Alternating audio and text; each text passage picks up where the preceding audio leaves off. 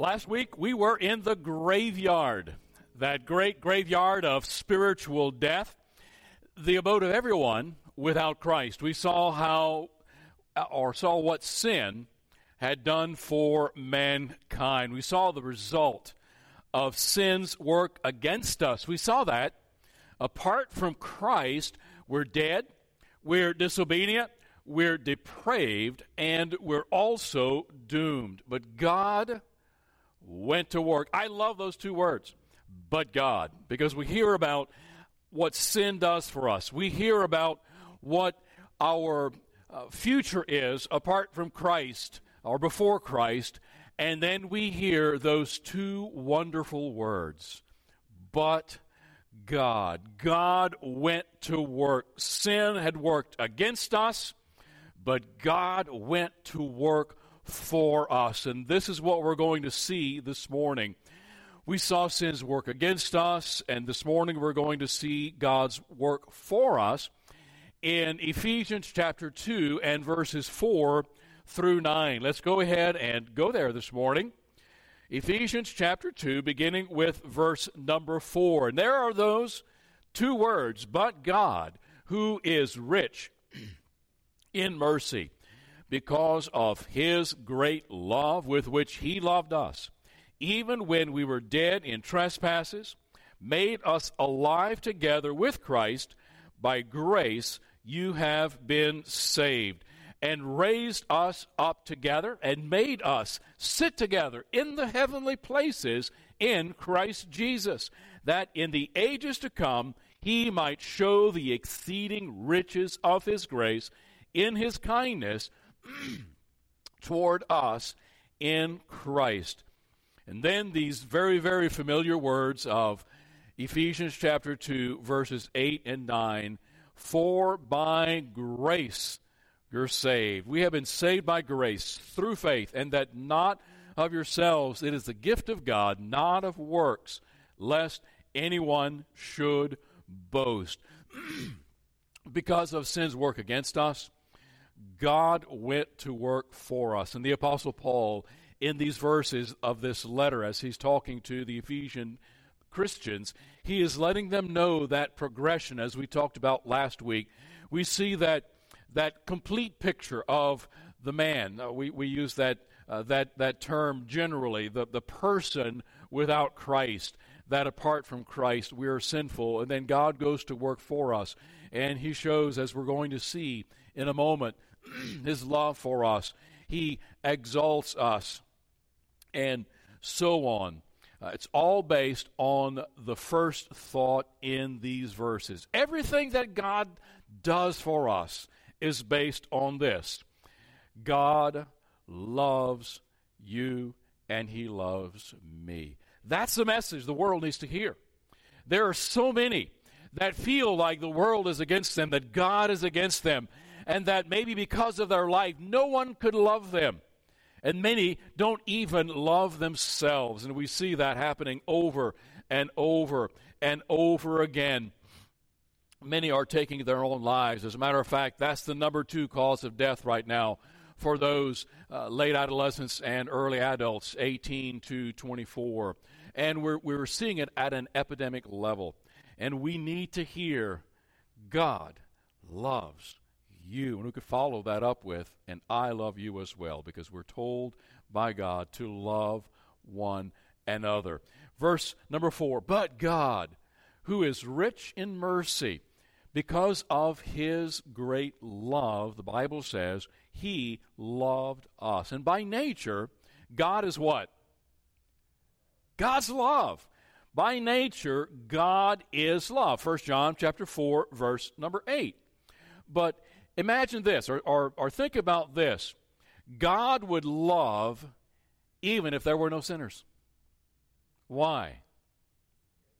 Because it's a part of his being. God is love. Theologians, when they talk about God, they talk about attributes, the attributes of God. And the one type of attribute to which they refer, and those are intrinsic attributes, those things that are just part of our being.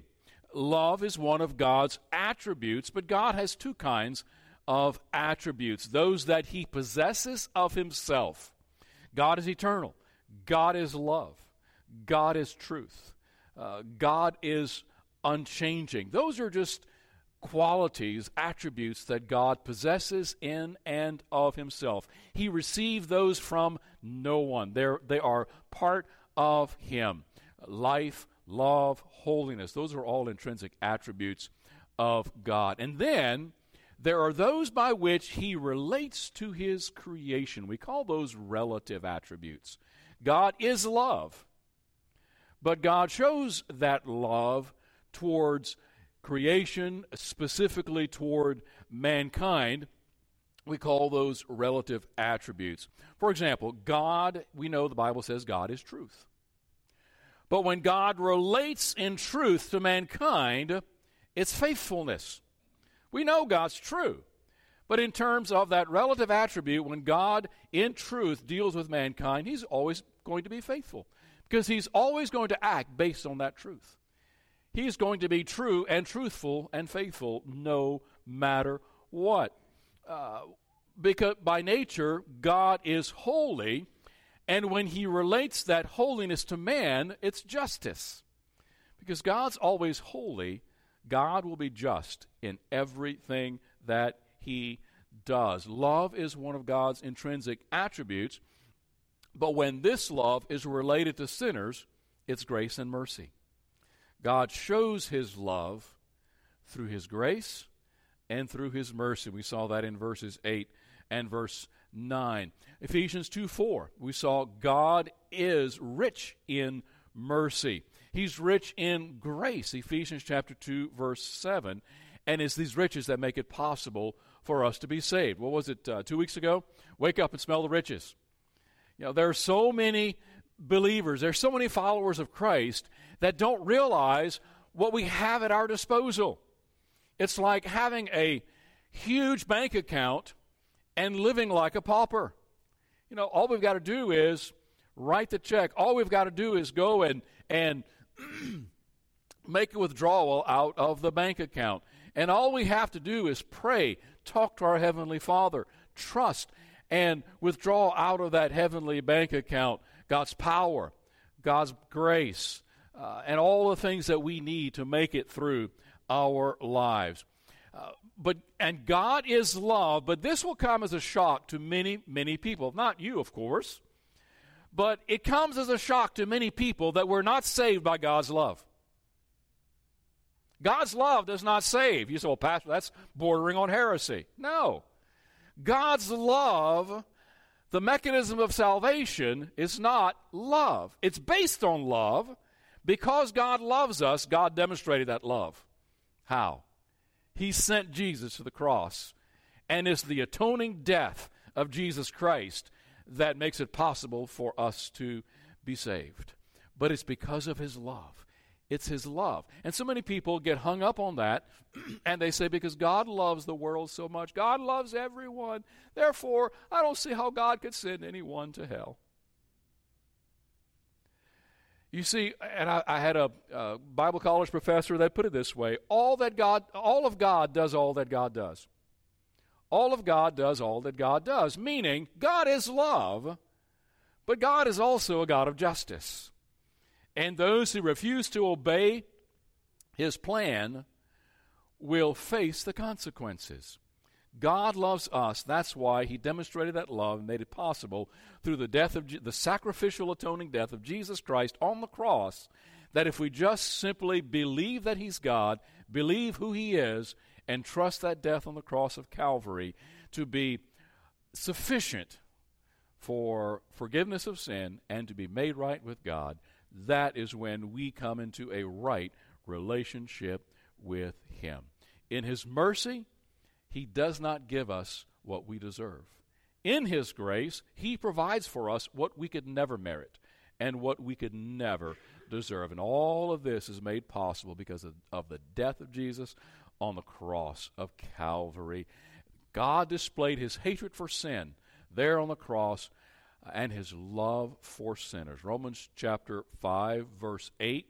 We read, but God, I alluded to that earlier, but God demonstrated his love toward us in that while we were yet sinners, Christ died for us. That ought to ring as a wonderful truth in the ears of all of mankind. God loved us, but God showed that love. He demonstrated it. It's not enough for us to say, I love you. Hi, nice knowing you. Good luck. God said, I love you, and because I love you, I'll show my love, and I will send Jesus to earth. Jesus said, I will divest myself of my glory that I have up here with the Father, and I will lower myself, and I will become a human being, fully God, but yet fully man, and I will taste death for every man. That is God's love demonstrated toward us. We also see in John chapter 3, verse 16, for God so loved the world that he what? He gave. He loved, he gave. His love, he acted upon his love. He gave his only begotten Son, his unique Son, none like him, that whoever believes in him should not perish, but have everlasting life. Our ability to be reconciled with God would not be possible without God having first loved us. God's love started it all. God created, God set mankind in the Garden of Eden, and he gave man this whole garden to possess, to tend, and to be over. The animal kingdom as well. And he said, but there's just one thing. This tree that I've set in the garden, the tree of the knowledge of good and evil. He said, of all the trees of the garden you may freely eat. But don't take of that fruit of that tree, because in the day that thou eatest thereof, thou shalt surely what? Die. And we learned last week that spiritual death, in that moment that Adam took a bite of that fruit, mankind was separated from God. And that moment, they began to die physically. And death is a result of sin. Death is a result of that disobedience. But God, because he's rich in mercy, loved us and demonstrated that love by sending Jesus Christ to the cross of Calvary. Secondly, God gave us life. Remember last week we talked about being in the graveyard. We talked about the result of sin is sin brings death, but God brings life. Even, we go to verse 5 now, even when we were dead, how, why, where? In sin, in trespasses. He made us alive together with Christ. He says, by grace you have been saved. This means he made us alive even though we were dead in sin. He accomplished this spiritual resurrection by the power of the Spirit using the Word. In the four Gospels, it's recorded that Jesus raised three people from the dead. He raised the widow's son in Luke chapter 7. He raised Jairus' daughter in Luke chapter 8, and then Lazarus in John chapter number 11. In each of these cases, Jesus spoke the word, and he gave life. The Bible says the word is living, is powerful. We know that God's word gives life. And these three physical resurrections are pictures of the spiritual resurrection that comes to the sinner when he hears the word, when she hears the word and believes. Let's look at John chapter 5, verse 24. Most assuredly, I say to you, he who hears my word and believes on him who sent me has everlasting life. Not might have, not will have. But the moment we place our faith and our trust in Jesus Christ, the Bible says, we are saved. He says, and who has sent me has everlasting life and shall not come into judgment, but has passed, where? From death into life. by trusting Christ, we've gone from death to life. He has made us alive. But our spiritual resurrection is much greater than physical resurrection, because what does it do? It puts us in union with Christ. It puts us in a relationship with Jesus Christ. God has made us alive together with Christ. As members of His body, we are united with Him. Ephesians chapter 1, verses 22 and 23, so that we share His resurrection and we share His power. Ephesians chapter 1, verses 19 and 20. So we have brand new life, and that's what Jesus offers to everyone that trusts Him. Life, that eternal life that begins the moment we place our faith and trust in Jesus Christ. And the great thing is, we don't have to wait till we get to heaven to begin enjoying that life. We begin enjoying the power, we begin enjoying union with Christ the moment we trust Him as our Savior. And so we are raised from the dead spiritually, and we're united with Him. And then thirdly, we get to enjoy exaltation. Not only did He love us, not only did He make us alive, but the Bible shows here in this portion that we're reading this morning is God exalts you and me when we trust Christ as our Savior. We look at verse number 6. Not only has He made us alive, but the Bible says He has raised us up together and made us sit together in the heavenly places in Christ Jesus. We're not raised from the dead and left in the graveyard. We are raised from the dead, given brand new life so that we can be alive with Christ. And right now, positionally, you and I are in heaven with Jesus Christ as He's sitting on the right hand of God the Father.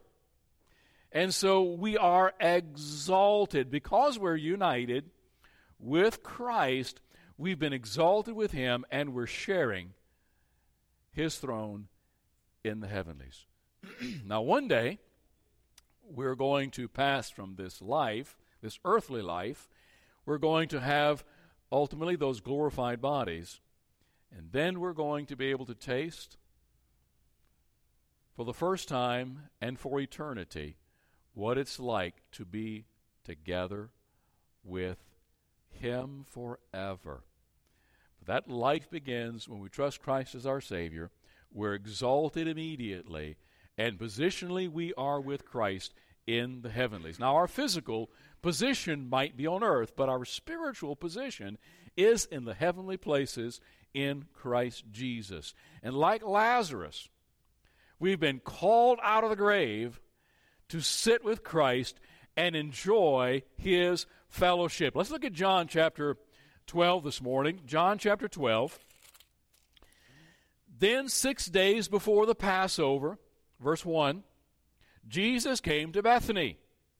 Now that sounds familiar, because that's where Lazarus, who had been dead, whom He had raised from the dead, the Bible says, verse number 7, there they made Him a supper.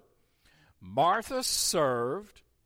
There's a whole other story that goes around that account. But Lazarus, who was one of those who sat at the table with Him. Like Lazarus, we've been raised from the dead for a purpose. Lazarus was raised from the dead to be able to enjoy union and fellowship with Christ.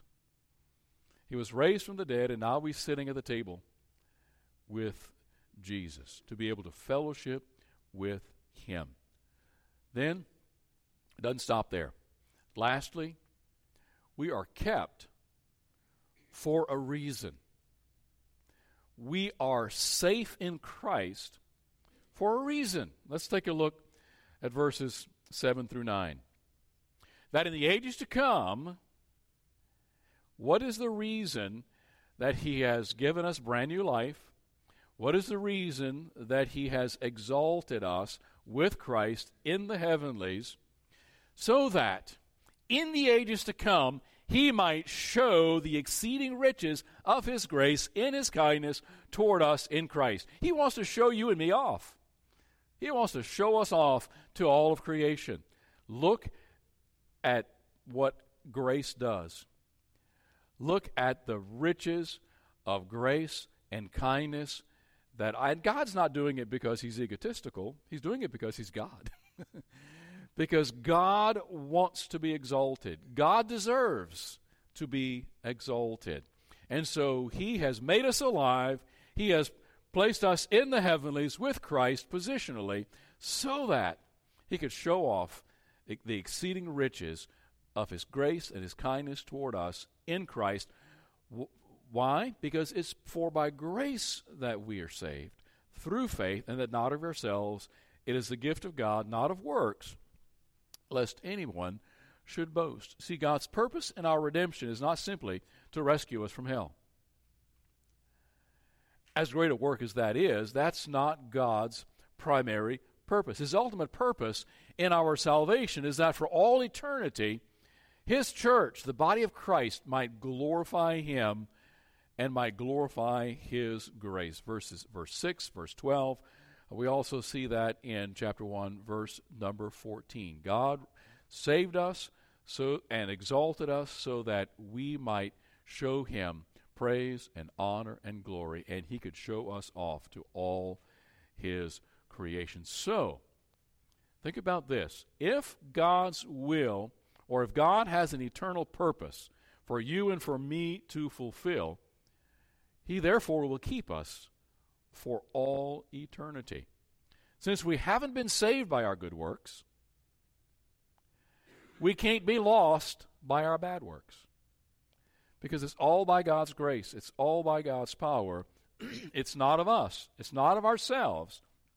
But it's the gift of God, not of works, the Bible says, lest anyone should boast.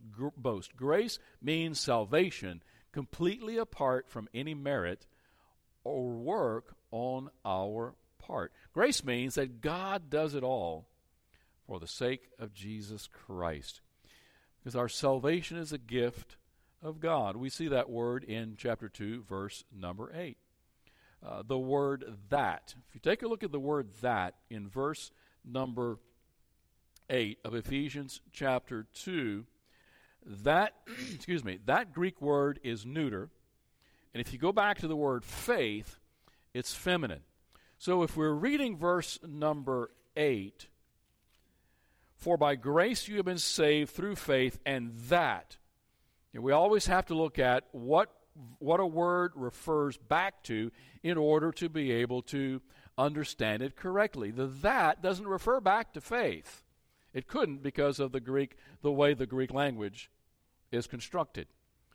The word that refers back to our salvation as a whole. God does it all.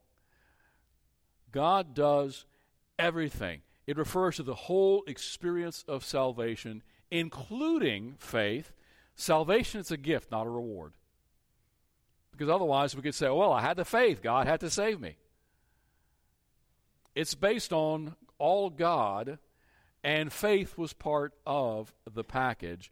Salvation is a gift. It's not something we work for. It's not something we check a box. And God says, oh, okay, you're saved. It's a matter of God doing it, and we trust. And then He gives us brand new life. Salvation can't be of works, because when was salvation accomplished? On the cross of Calvary. God so loved the world that he gave his only begotten Son.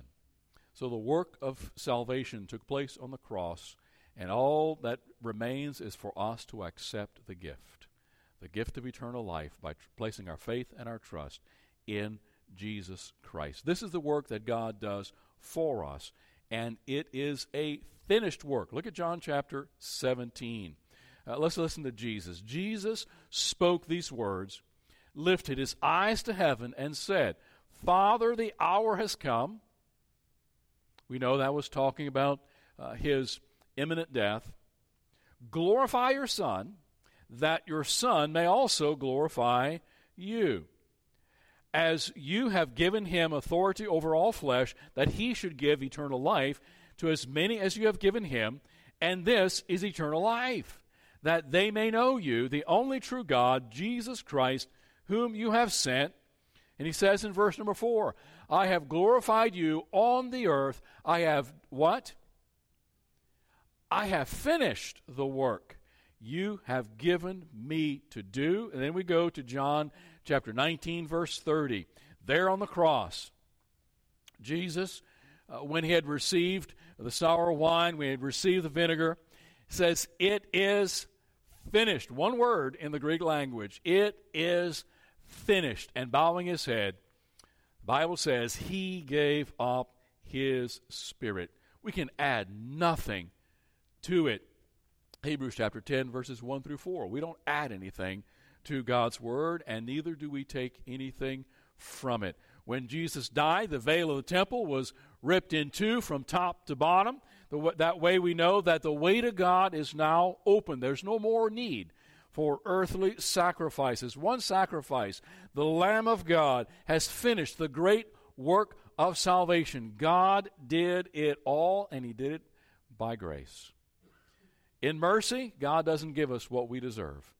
In his grace, he provides for us what we could never merit and what we could never deserve. You see, sin worked against us, but God went to work for us. For the great work of conversion is just the beginning. Life doesn't stop at salvation. It just begins.